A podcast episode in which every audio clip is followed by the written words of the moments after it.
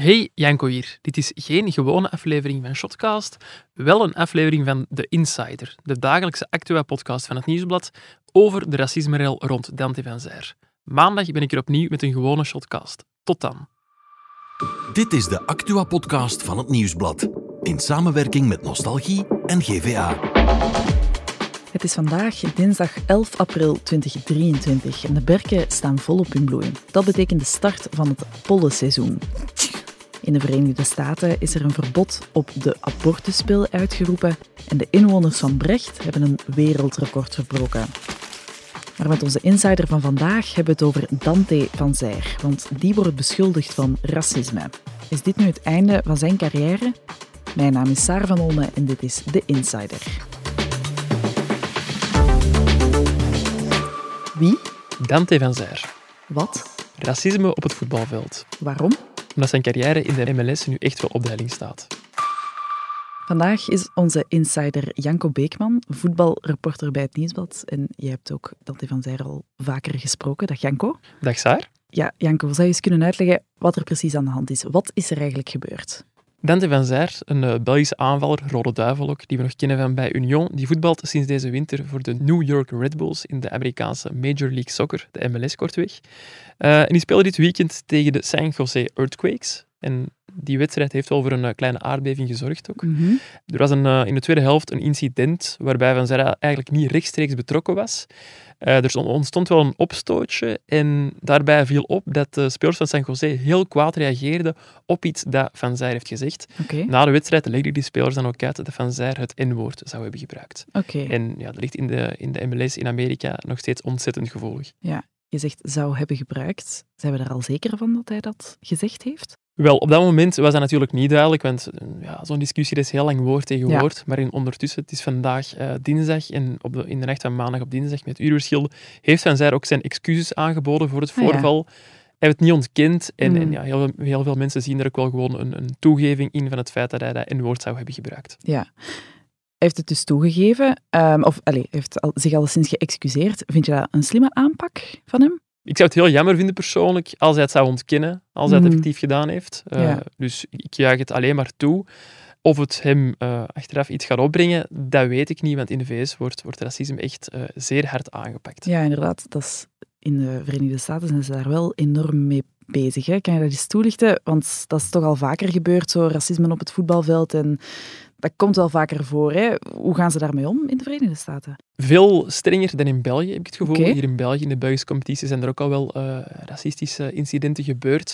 Ik heb het gevoel dat er hier in België altijd heel braaf mee wordt omgegaan. Dat we dan Hmm. eh, een hashtag lanceren, Ja. we onze profielfoto op Facebook eh, aanpassen. Ja, dat we eens naar Kazerne Dossin gaan. Dat zijn allemaal dingen die toe te juichen vallen, maar, maar in de VS pakken ze dat gewoon nog harder aan. Om een voorbeeld te geven, Ron Jans, dat is eh, een Nederlandse trainer, die, eh, die in het verleden ook trainer was van FC Cincinnati. Mhm. Die heeft in de kleedkamer toen een, eh, een nummer meegezongen, waarin ook het woord, het N-woord, werd gebruikt. Mhm. Dat is toen ook onderzocht en die heeft toen zelf ontslag genomen. Oké, Maar- Ja, maar te kaderen van, ja, dat lijkt in mijn ogen onschuldiger dan wat- Van Zijr nu Ja, heeft gedaan. dat gebeurt in de Maar kleedkamer. zelfs ergens, daarvoor Ja. heeft hij ontslag genomen. Oké, Ehm, en, en ja, gewoon die wedstrijd heeft, heeft na dat incident met Van Zijr ook 20 minuten of 21 minuten zelfs stilgelegen. Dat is het langste ooit dat een, dat een MLS-wedstrijd heeft Och, stilgelegen. Dus maar te kaderen van hoe fel het erop wordt gereageerd. En Mhm.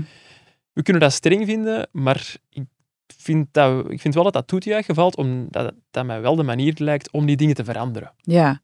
Want je zegt nu, zijn carrière staat in de Verenigde Staten op een helling.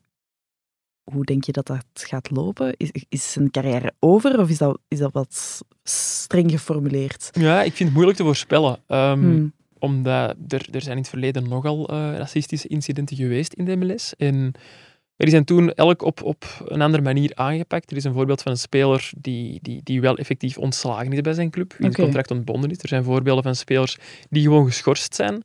Maar of hij nu ontslagen wordt of gewoon geschorst eh, wordt, dit incident gaat sowieso aan hem blijven plakken. Mhm. Eh, dat valt niet uit te sluiten. En ik heb, ik heb de social media ook al eens gaan bekijken. Eh, Ze zijn streng voor hem, hè? ja, ze pakken hem echt wel hard aan, de Mm. fans. En ja, ten eerste ja, weet ik niet of, of zijn huidige club met hem zal willen doorgaan. En ik kan me ook niet voorstellen dat een, dat een andere club in de MLS gaat zeggen van ja, we pakken die jongen er nu bij. Mhm. En hij speelde er ook nog maar ja, een paar maanden, een paar wedstrijden. Ja. Dus eh, Om dan al het ziet zoiets er niet heel goed uit hebben? volgens nee, mij. nee, oké.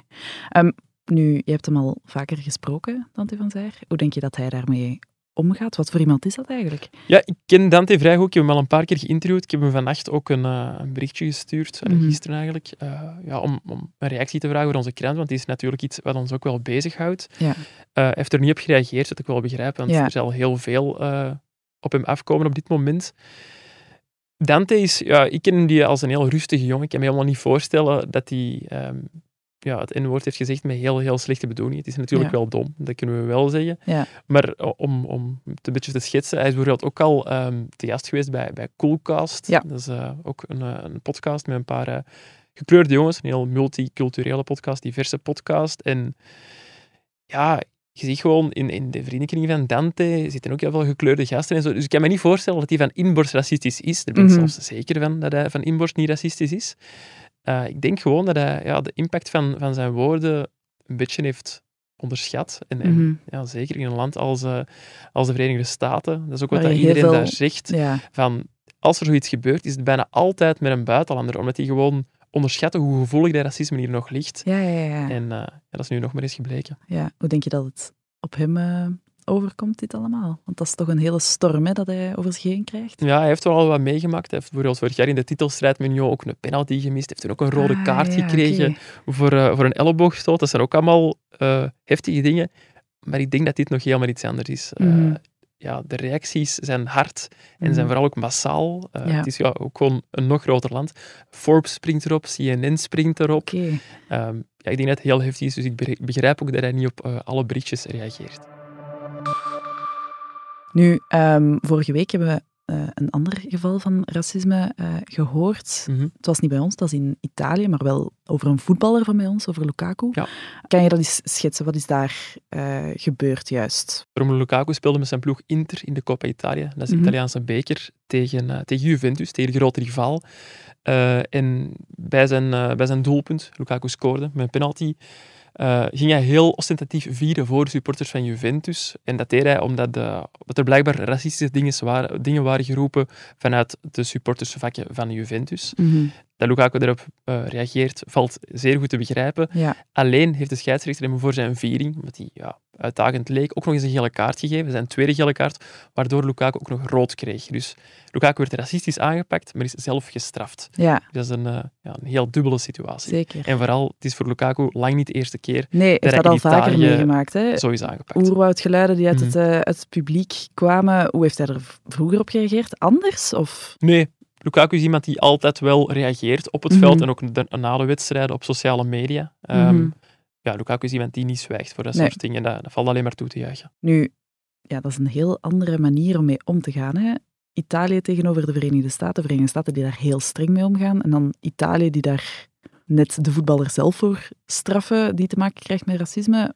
Ja, ik denk dat het bij de scheidsrechter nu ook wel te maken had met het feit dat hij, dat hij niet wist dat, dat, Ah, ja, oké. racistisch eh, was aangepakt. Maar, maar er zijn ook al eh, voorvallen geweest waarbij, waarbij zelfs zijn eigen clubbestuur zei van ja, maar hij moet dat zo niet zien, hij moet dat maar begrijpen. Hmm. Terwijl ja, in de VS wordt er ehm, ja, veel harder opgetreden, zoals we er net al hebben gezegd. En dat is volgens mij ook wel ja, de reden ehm, dat we daar dit soort verhalen veel minder vaak horen. Terwijl in Italië ja, is racisme helaas nog schering en inslag bij fans. Ja, hoe denk je dat dat komt? Ja, ten eerste omdat er minder streng wordt opgetreden. En, en ja, in voetbal, alleen naar voetbal komen mensen uit alle lagen van de maatschappij kijken. Mhm. Ehm, en ik denk dat dat ja, helaas de belangrijkste verklaring daarvoor is. Mhm, Oké. Nu, ja, racisme in voetbal is iets dat wel vaker voorkomt. Verbaast je dat dat, dat nog altijd gebeurt, zo'n, zulke dingen? Nee, het verbaast mij niet echt. omdat ik het misschien ook al... hè? Ja, het is heel erg om te zeggen, maar omdat ik het al zo vaak heb zien, zien gebeuren. En door, door dat, wat ik net zei, dat er ja, mensen uit alle lagen van de bevolking naar die wedstrijden komen, ook meespelen, ook op het veld zullen Mhm. er nog racistische dingen worden geroepen, helaas.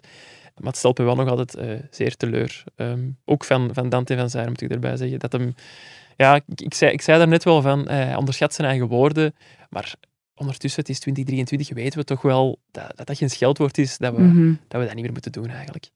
laten we vooral hopen dat het uh, zo weinig mogelijk gebeurt nog in de toekomst. Absoluut. Dankjewel Janko om het even te komen toelichten. Met veel plezier. En dan gaan we nog over naar het andere nieuws van de dag. En daarvoor is onze producer Joni hierbij komen zitten. Dag Joni. Dag Saar. De berken staan volop in bloei en dat is geen goed nieuws voor mensen met hooikoorts. Hè? Nee, 30% van de Belgen is blijkbaar allergisch aan berkenpollen.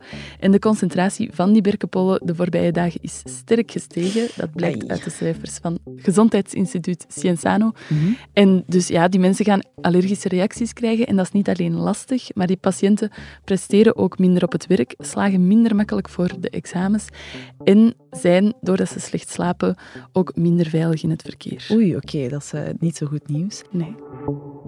En in de Verenigde Staten is een verbod uitgeroepen op de abortuspil. Hoe zit het daarmee? Ja, een Amerikaanse rechter in Texas heeft de verkoopsvergunning van de abortuspil ingetrokken en die beslissing geldt in het hele land. En waarom heeft hij die beslissing dan genomen? Er was een zaak aangespannen door tegenstanders van abortus en daarin heeft hij geoordeeld dat er onvoldoende rekening zou gehouden worden met gezondheidsrisico's van die pil. Ah ja, oké. Ja, en wat gebeurt er nu dan? De Amerikaanse regering heeft nu het Hof van Beroep aangegrepen om om het verbod op te schorten, want zij vinden dat het niet aan een rechter is om gezondheidsrisico's in te schatten. Oké, spannend afwachten dus. En dan moeten we uiteraard nog over naar onze favoriete rubriek, de regio. Ja. Want in Brecht waren er heel wat visjes te zien. Ja, nee, geen echte vissen, wel origami-visjes. Origami, ja, dat zijn toch die opgevouwen figuurtjes, hè? Ja, klopt. Op de jaarmarkt van Brecht wilden ze het wereldrecord origami-visjes verbreken. Oké. En dat is gelukt. Ze hebben het wereldrecord van 11.000 vissen verpulverd. Het doel was zo'n 12.000 visjes, maar ze hebben maar liefst 85.923 kunnen vangen. Bijna 86.000 visjes. Ja, Scholen, woonzorgcentra, lokale handelaars, ze hebben het project allemaal gesteund. En je hoort nu Jamie Nakes, dat is een luisteraar van onze collega's bij Nostalgie, en hij heeft ook meegeholpen aan het project. Dat is natuurlijk een hele mooie therapie natuurlijk voor de mensen. Bezigheidstherapie, wat moet je doen? Het is nog niet echt mooi weer geweest. Mooi voorbeeld ervan, een mevrouw, om bij de 70, 75 jaar, ik dat ze zeiden, slechtziend. Ik denk zelf dat ze eigenlijk zo goed als blind was. Uh, die heeft op haar eentje 2150 van die visjes geplooid. Dus echt ja, fenomenaal is voor iemand die eigenlijk die, die blind is. Straf. Proficiat Jamie, proficiat Brecht. Een stevige prestatie. Dankjewel Joni om het hier allemaal even te komen toelichten. Dan zijn we er morgen weer met een nieuwe Insider.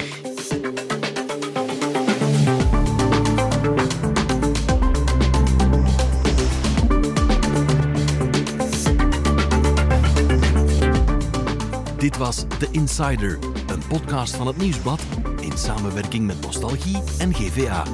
De muziek is van Pieter Santens de montage gebeurde door House of Media. Wil je reageren? Mail naar podcast.nieuwsblad.be.